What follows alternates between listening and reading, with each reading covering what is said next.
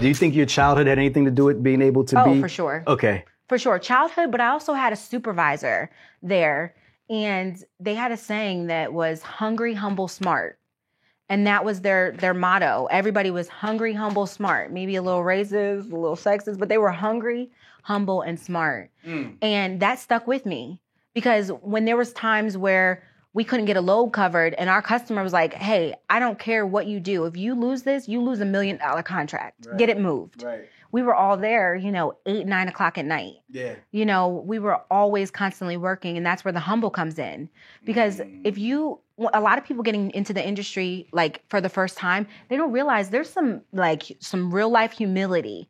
There's some days where if we have staff out or someone that can't handle something, I'm posting content. I'm calling dispatching drivers. I'm, you know, I'm filling in for whatever. And that's that humble part that I learned there. Right. Right. It Right. was, it was tough. It was tough. Mm. but- A- At any point, did you get overwhelmed, or were you ever re- re- ready to quit? Oh yes, a lot, a And- lot. And, how did you keep going? the money. I looked at my commission paychecks. I would print them and put them in my drawer. So when I wanted to quit, I'd pull out that commission check, and even after they took 35, 30 percent, thirty two percent, the government got theirs.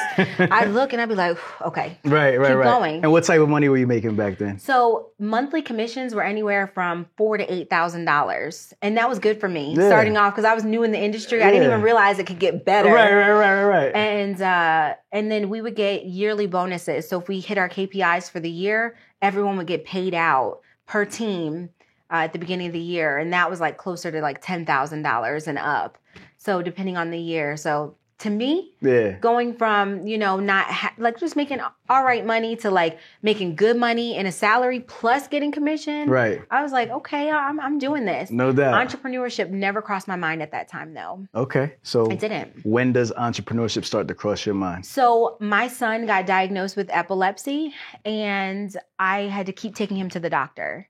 And they were like, Oh, you got another excuse. Oh, your child's sick again. It was, and you know, it snows up there. So between school being closed for snowstorms and taking him to the doctor, like, you're missing a lot of work. You're doing, and I was like, "Ah, if I was working for myself, I wouldn't have to deal with this.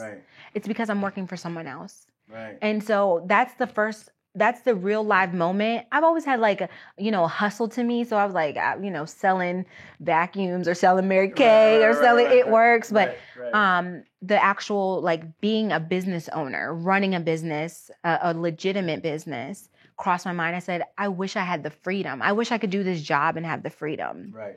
So my son um, was hospitalized, and we were going through a lot trying to get his medication right.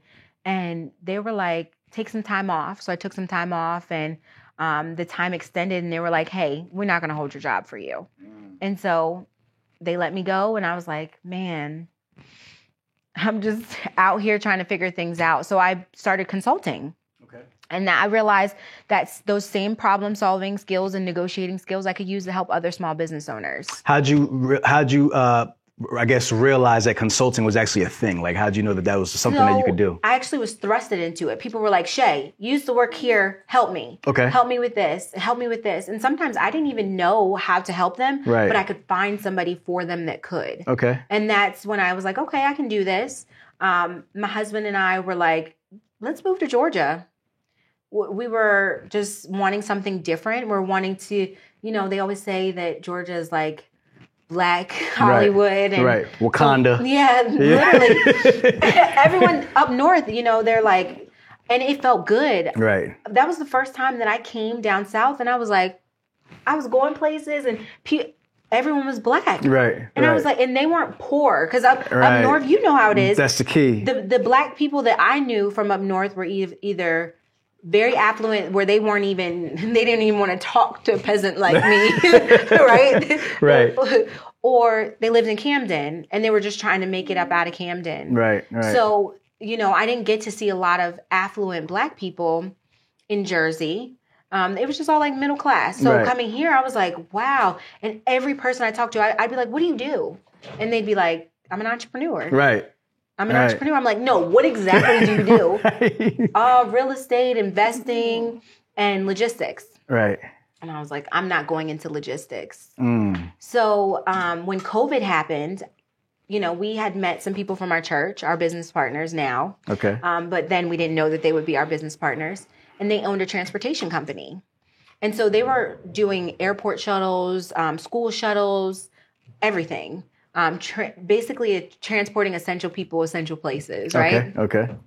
and COVID happened, and they couldn't transport people anymore. Everything was shut down. And um, because I had kind of formed a consultant relationship with them, they were like, let's do something new.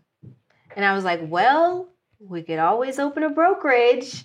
Although I said I would never go back into logistics, I saw the opportunity. Right. So my business partner Tisa and myself, we sat for for m- a few months actually, and really just started writing down what that looked like. We were doing research because again, I had worked as a broker agent, but I had never ever ran a business at that magnitude because a brokerage is not a small business. If not, if you're going to do it right, Right. it's not s- a small investment Right.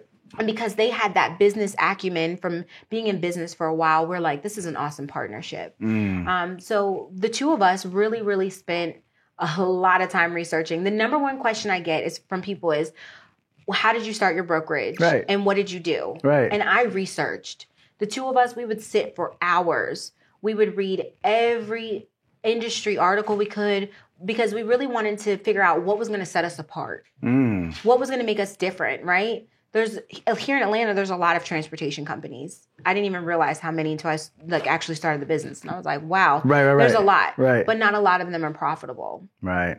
and there's a lot of women-owned businesses, but only one percent gets over over a million dollars. Mm. And so that was enough for me to be like, I need, I want to do this differently because Gotcha. I'm going to defy the odds. I'm going to be that black woman-owned business that gets over a million dollars. But I Gotcha. knew that foundation was the most important part to it. Mm. Awesome. So, what are the things that you guys did to stand out? Okay, so what we did is first of all we we picked what our equipment focus was going to be. I came from a reefer background, cold storage. I didn't like it. I didn't like reefers. I didn't like dealing with reefers, so I said from the gate, off the list. I don't want to do any reefers. Now we Right. do reefers every now and again, but it's not our core, um, um, like core industry. And, Competency. yeah, Right. so um, we started talking about the things that we enjoyed, the things that we were knowledgeable in. We realized that there was family that we had in um, the aerospace industry or avionics, and we noticed that as we started going to different um, virtual events to learn more about these industries, there was no black women there. Ah. So we saw the opportunity, and of course, right now because of Black Lives Matter, it's like the fad to do business with Right. women and Right. and black women. So we Right. were like, let's go into a space where not a lot of people look like us. Yeah. And we realized that not a lot of people are in that space because the the cargo is high value. So it's really expensive, which means your insurance is you know, you're talking in the millions range. You're talking about a small crate that's legal sized to go on a flatbed being a thrust reverser being worth hundreds of thousands of dollars. Right. Only 2000 pounds, but you know, you're talking about $400,000 for a part Right. you know that's that's why there's not a lot of us in that space because the barriers to entry are really high Mm. Yep. Mm. So you basically you found your niche first, right that's the first thing we did and you said it's an aerospace. Yes, we That's said like aerospace. s- Really different. and you know what's crazy we um we had other people tell us not to do aerospace they're like no go with retail go with dry food because those are the that's the easiest way so we tried that a little we mixed that a little bit in in the beginning and we were like no aerospace right. Um, we filed our business license in June. We had our grand opening in October of last year. We got our first customer that Monday. Our uh, grand Mm. opening was on Friday. We got our first customer that Monday, and it was an aerospace company. How? Um, they saw a post that we did. We positioned ourselves. So I made sure everything I posted about was aerospace. I posted, I want to do business with aerospace. I shared, we joined aviation groups, we joined um, avionics groups. We just immersed ourselves in that industry. You get noticed when you do that. Gotcha. And that's the first thing I tell people. Set, you need something that's going to make you completely different than your competitor. right. Right. Because they'll follow after you, but it'll never be the same as how you do it.